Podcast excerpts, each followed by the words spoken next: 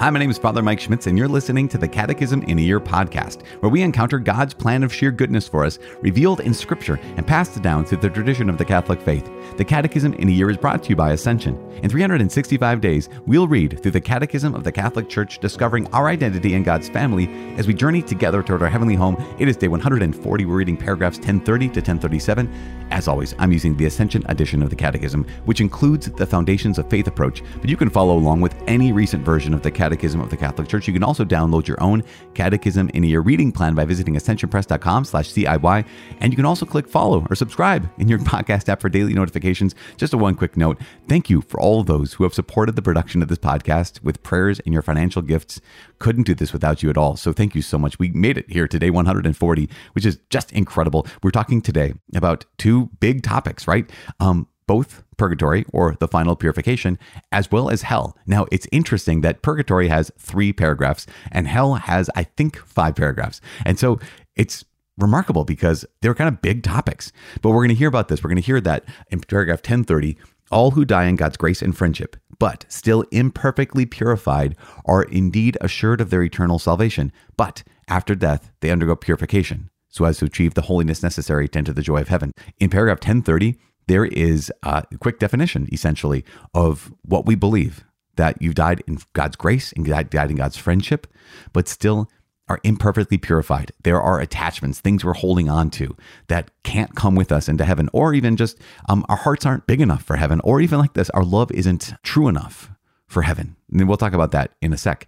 Um, so there's a process, and the process is purification. And so the church gives the name purgatory to that final purification of the elect, which is entirely different from the punishment of the damned. That's going to be really, really important. Um, now, that's based on sacred scripture, and this might be this might be one of those big days for some people. Like, okay, finally, we're going to hear about purgatory. Yeah, we're going to hear three paragraphs, but we are going to hear some of the places that the data for purgatory comes to us through sacred scripture that's things like 1 corinthians chapter 3 verse 15 that's 1 peter chapter 1 verse 7 where it talks about that there's a final purification there's a cleansing fire talked about in 1 corinthians 3.15 and 1 peter 1 7 there's also 2 maccabees chapter 12 which talks about how it is a, a good and noble thing to pray for the dead. So we're talking about that today. We're also talking about hell.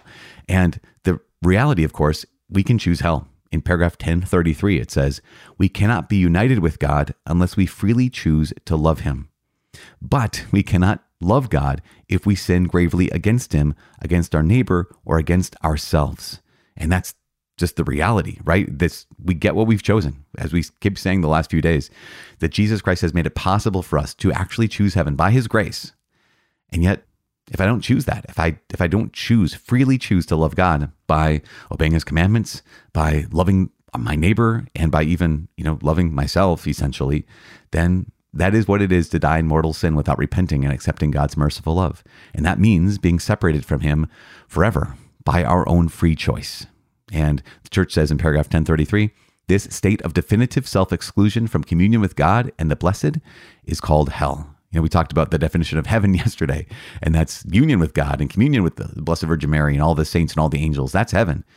But the state of definitive self exclusion from communion with God and the blessed is called hell. And that's so important. I mean, every one of those words, I just want to say it one more time the state of definitive self exclusion. I've done this to myself permanently from communion with God, and the blessed is called hell.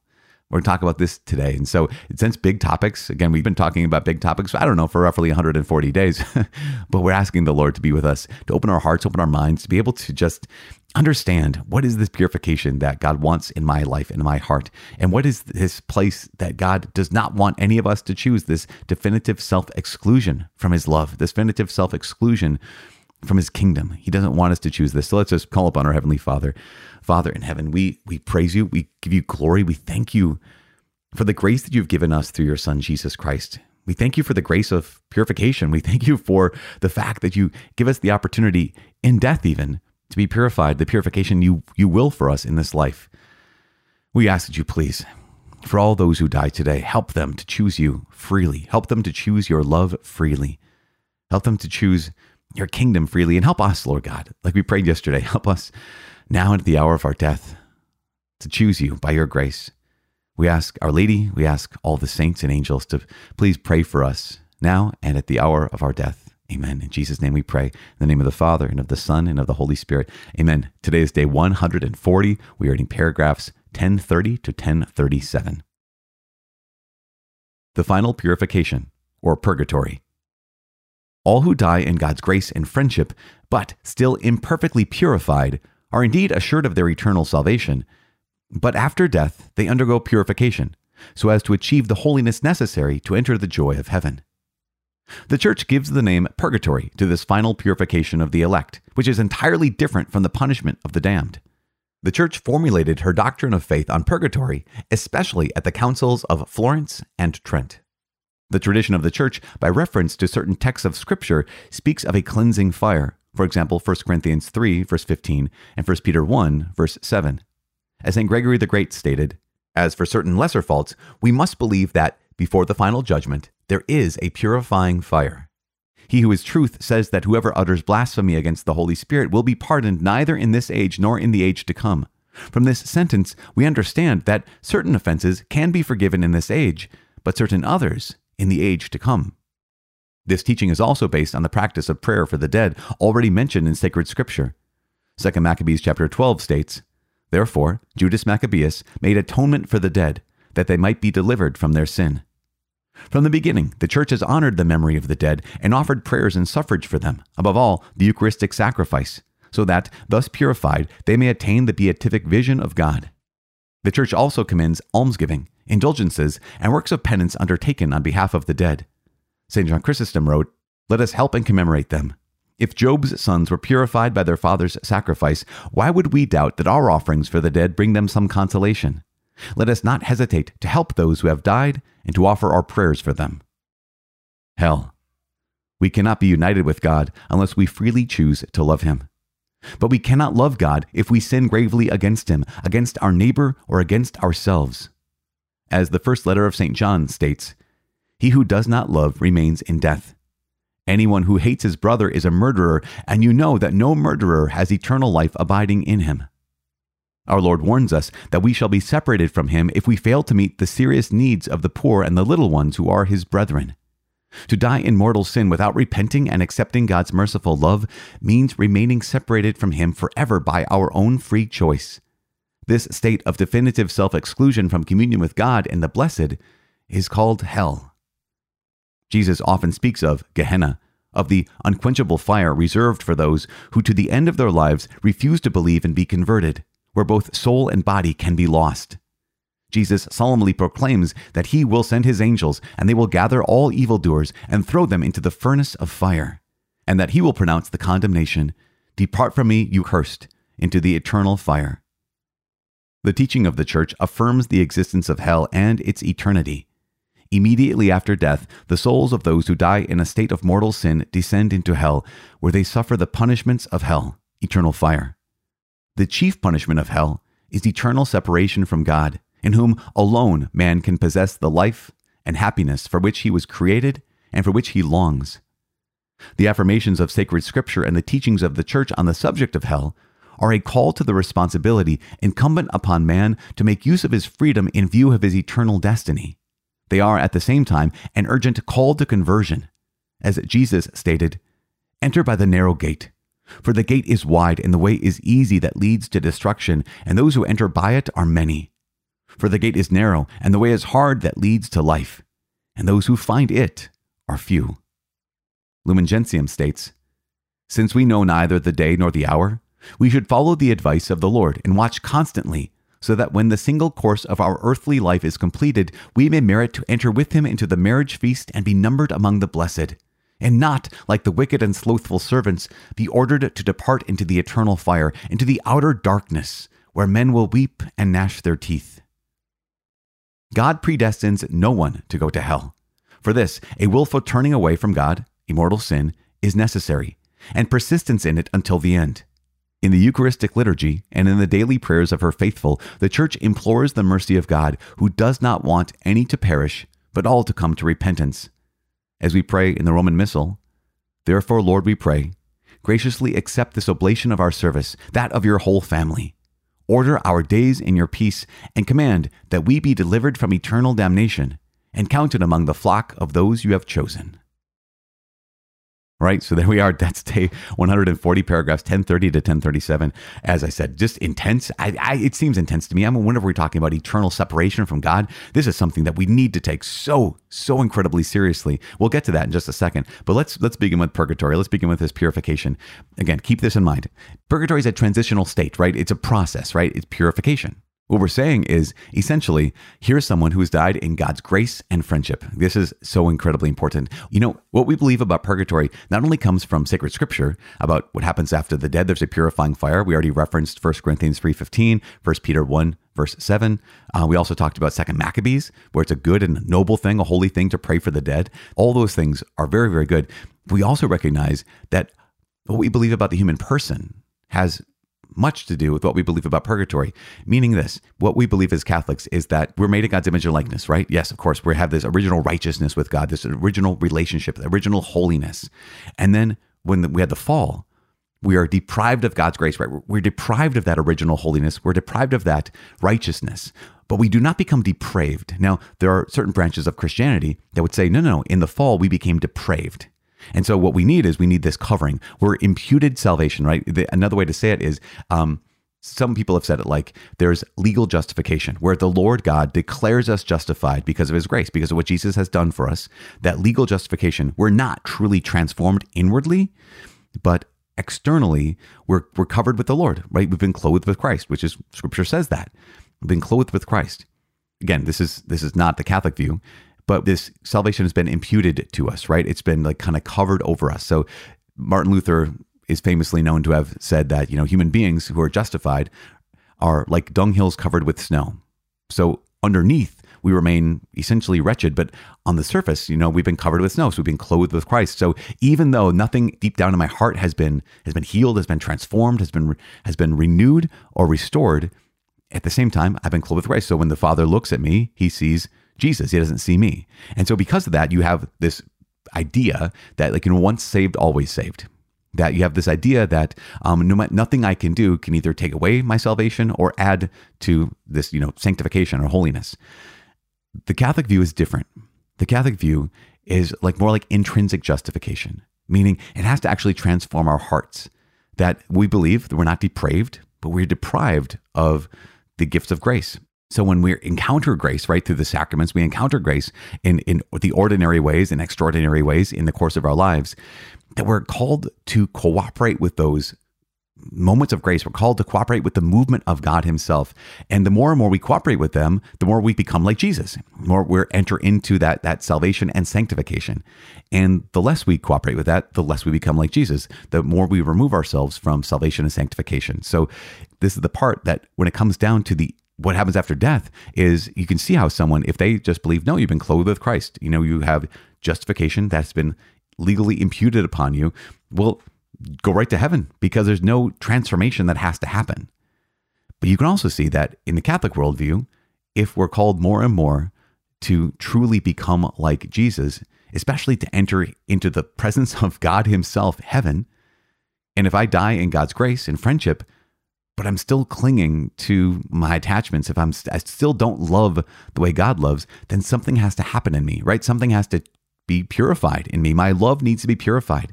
And so this is kind of like the the background, the the, the kind of the context or the setting for the recognition of here's this divergence in Christianity essentially. From the very beginning, Christians prayed for the dead.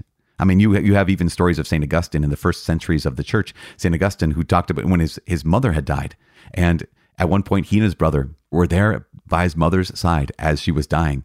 And his brother said something along the lines of, you know, mom, we're going to, after you die, we'll bring your body home so you make sure you're buried um, in your homeland. And St. Augustine writes and says, My mom gave him this fierce look, you know, that she was so disappointed in him. And she said, I don't care about where I'm buried. That doesn't matter to me.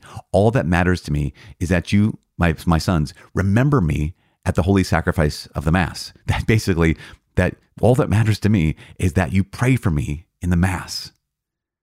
That was happening already at the very beginning here in the first centuries of the church, that Christians were praying for the, the purification of their dearly departed loved ones through the Mass. And it wasn't until this break, right, the, with the Reformation, you have Luther and Calvin and Zwingli and all those folks who had this different view of justification, different view of what it is to be human, what it is to be Christian, that they got rid of the doctrine of purgatory. Of course, purgatory was more and more explicated, as it says here in the councils of Florence and the Council of Trent, but it had been around ever since the very beginning. That notion that Christians would pray for the dead because there's this purification that has to happen. Let's say one last line on that one. You know, even my buddy C.S. Lewis, he, as a, as a Protestant, right? He was Anglican he still believed in purgatory. And even he said this. He said, "Our souls demand purgatory, don't they?" He said, "Imagine you go to heaven and you're you're clothed in dripping rags." And you're dirty and smelly, and they say, "Come on in, just come on, enjoy." You know the it, this is the kingdom of the Father, the Son, and Holy Spirit. Come in, you and say, "Ah, yeah, but I don't feel I should change my clothes." Like, no, we don't care about that here. Just come on in. You would say, "Ah, that's great that you don't care all the same, I would like to get clothed. I would like to be purified. I would like to be cleaned because I want to be able to enter into this fully. That imagery is the imagery of, you know, my heart doesn't love God the way he should be loved. And this is the truth for probably almost every one of us listening. That hopefully you're in God's grace and his friendship right now. Hopefully, if you've committed any mortal sins, you've gone to confession, had those mortal sins forgiven by the grace of Jesus Christ. But we don't love God the way he deserves to be loved. And if we know that and we're honest with that, we realize something has to happen in my heart. I don't love God beyond all things. I love God's gifts a lot. You know, I, I love God's creatures, but I don't know if I love the Creator the way He deserves to be loved. And so purgatory is that place where not only are those attachments purified, but our hearts are made capable of loving God the way He is meant to be loved. And that's supposed to happen in this life. That's supposed to happen um, in throughout the choices and our cooperation with God's grace in this life. But if it doesn't happen in this life, then God gives us this incredible opportunity to have it happen in this process of purification, this place that we call purgatory. Now, all that being said, you know, it's we're already kind of going long today. I apologize because I don't want I don't want to skip over these last paragraphs on hell. But we already know this truth. We already know that Jesus often speaks of Gehenna, right? Jesus speaks more about hell than any other figure in the entire Bible. We have to understand this, that especially when people have this idea that, well, the God of the Old Testament is the God that I don't like, and the God of the New Testament is the God I really like. The God of the Old Testament is God of justice and judgment, and the God of the New Testament is God of mercy and of, of patience and peace. And that's that's that's a caricature. That's not actually true.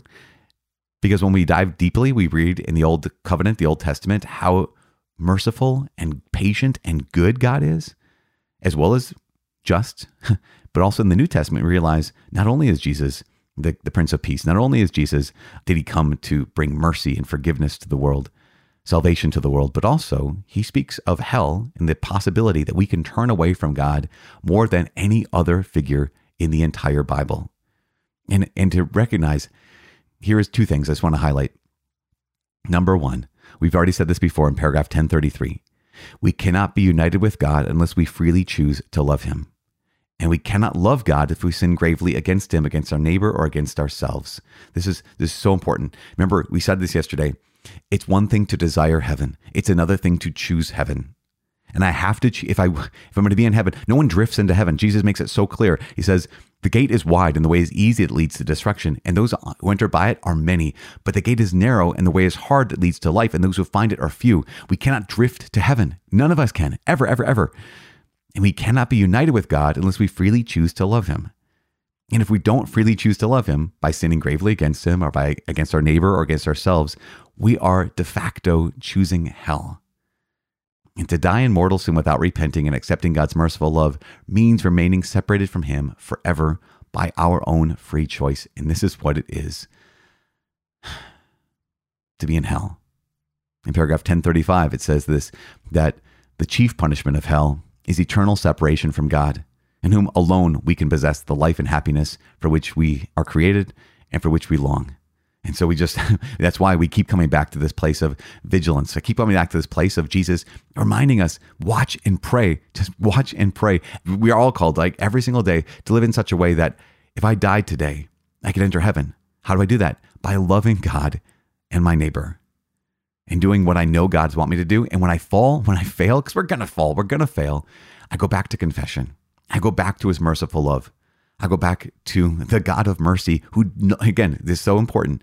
the God who does not want any to perish, but all to come to repentance. Paragraph 1037 makes it so clear. God predestines no one to go to hell. He wants everyone to come to heaven. He wants everyone to choose Him. In order to go to hell, there's a willful turning away from God. That's necessary and persisting in that until the end. And so we keep praying. And I, am just honestly, when we're having these really serious topics, it's so important that we realize, okay, this is my choice, not just someone else's choice, not just this is my family members or these are people I love. This is my choice. I either get to choose heaven, life with God forever because of what Jesus has done for us, or I get to drift to hell. And God doesn't want that for you, and God doesn't want that for me. So let us today, once again, renew our commitment to say yes to God, to love Him, obey His commandments, and to take care of the little ones around us, to love our neighbor as ourselves. By God's grace, we can do this. By His grace, He made He's the one who made it possible. And so we just call upon His name and ask for His grace and His mercy once again to meet us in our brokenness and to meet us in our sin. I am praying for you. Please pray for me. My name is Father Mike. I cannot wait to see you tomorrow. God bless.